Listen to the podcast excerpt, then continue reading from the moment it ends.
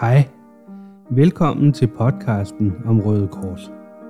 Den handler om vores historie og om, hvordan vi er blevet til den organisation, vi er i dag. I dette afsnit handler det om, hvordan Røde Kors blev til i Danmark. Til at starte med hed foreningen slet ikke Røde Kors. Nej. Den hed Foreningen til sårede og syge soldaters pleje under krigsforhold – og den blev stiftet i 1876. Dette afsnit dækker perioden fra 1876 til 1896 med små afstikkere rundt omkring. Ved siden af contentafdelingen på landskontoret hænger portrætter af alle Røde Korsets præsidenter gennem tiden. Den er domineret af mænd i uniform eller jakkesæt og med forskellige nuancer fra hvidt til gråt hår. Fra 1876 og frem til 2005 var det udelukkende mænd, der stod i spidsen for Røde Kors, det vil sige i 129 år. Den første kvindelige præsident er Bodil Nyberg Andersen, som er det fra 2005 til 2009. Men nu til Røde Korsets begyndelse. På et tidspunkt i 1874 var danskeren Hans Sundsson i Genève. Her blev han opfordret af Gustave Mounier til at danne en forening i sit hjemland, som kunne virkeliggøre den internationale komités idéer i Danmark. Tilbage i København samlede han Sunson en række betydningsfulde mænd for at vække deres interesse for at danne en national forening. De blev stillet to spørgsmål. Skal der ligesom andre lande efter Genève-konferencen af 1863 oprettes en forening til syge og såredes bedst mulige pleje under krig. Overdrager forsamlingen det til et forløbigt forretningsudvalg at udarbejde vedtægter for foreningen, som skal forelægges de her indbudte, hvorefter de offentliggøres til almindelig tilslutning. Der blev valgt et midlertidigt forretningsudvalg blandt de fremmødte. Sammen dannede de den forening, der på et langt senere tidspunkt kom til at hedde Røde Kors i Danmark, og som de på det tidspunkt kaldte Foreningen til sårede og syge soldaters pleje under krigsforhold. Udover at formulere love for foreningen, begyndte forretningsudvalget at etablere en økonomi, søge regeringens anerkendelse og protektion fra kongehuset. Det kom offentligheden for øre, at foreningen var blevet dannet, og det affødte en hæftig debat, om Danmark i det hele taget skulle have en sådan forening. Til al held var her en stabslæge Solomon en af de varmeste fortalere for den frivillige sygepleje. I 1881 skiftede foreningen navn til det Røde Kors, et år efter at den internationale komité havde skiftet navn. I starten kostede det 5 kroner at være medlem af foreningen i et år. Og 5 kroner var mange penge på det tidspunkt, og det har nok holdt mange fra at melde sig ind. I 1889 blev der oprettet en dameafdeling af foreningen. Og ifølge lovene fra 1876 blev bestyrelsen valgt af generalforsamling. Men i 1881 blev det lavet om, så bestyrelsen selv skulle supplere sig formentlig ved valg i bestyrelsen, og at det alene var bestyrelsen, der bestemte, hvornår der skulle være generalforsamling. Det er først i 1909, at der bliver afholdt generalforsamling igen. Det vil sige 21 år efter, at ændringen trådte i kraft.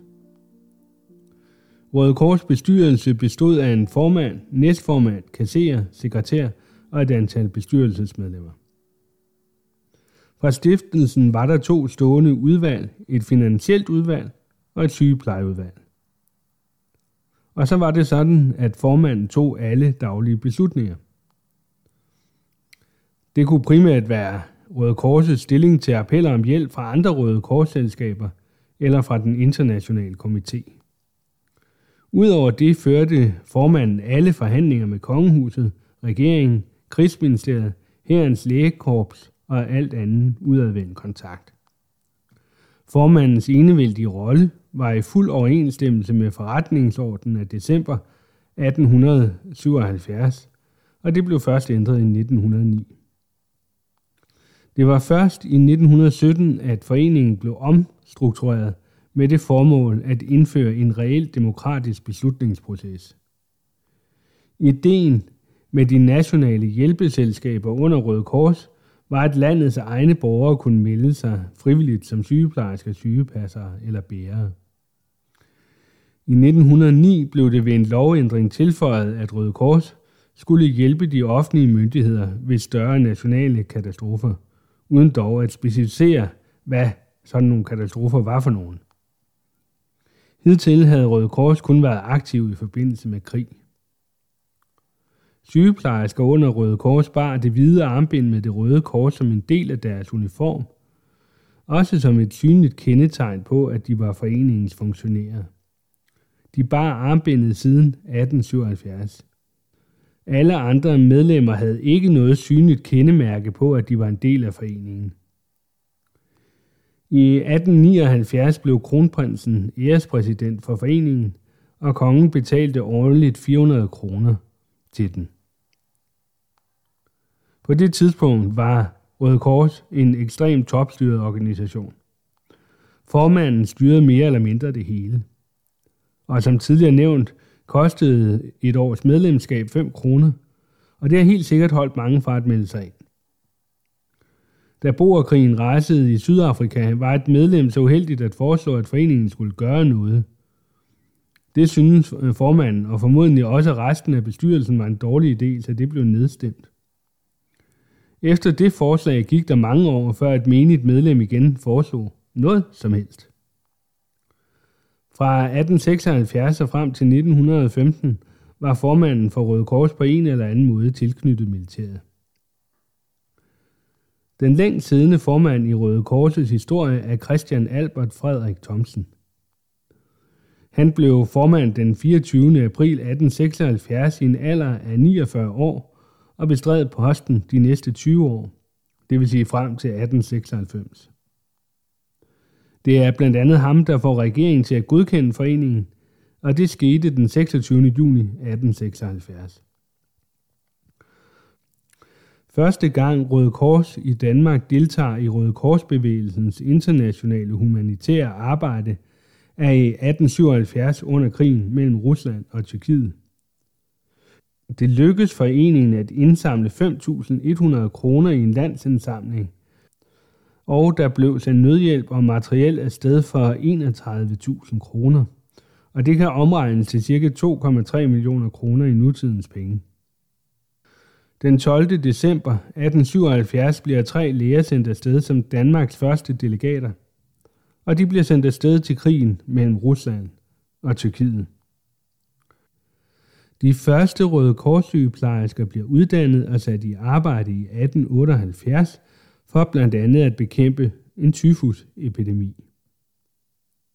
Og den første humanitære mærkesag er udbredelsen af kendskabet til Genève-konventionen i 1893.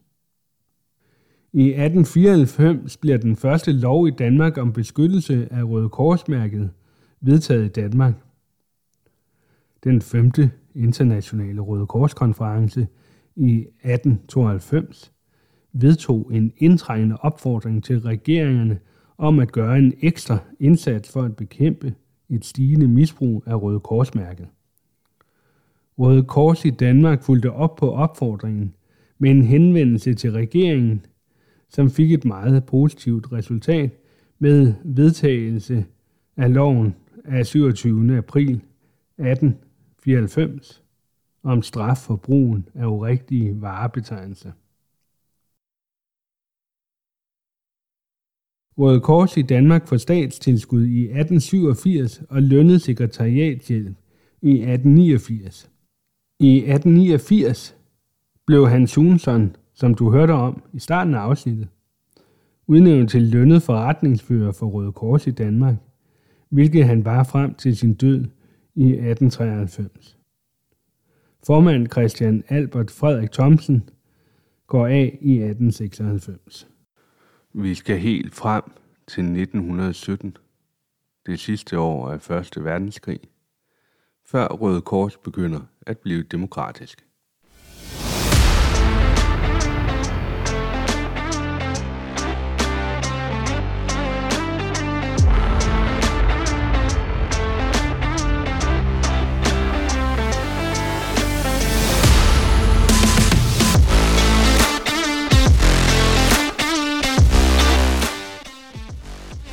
Mit navn er Nikolaj Christian Carlsen, og jeg er historiker og din vært.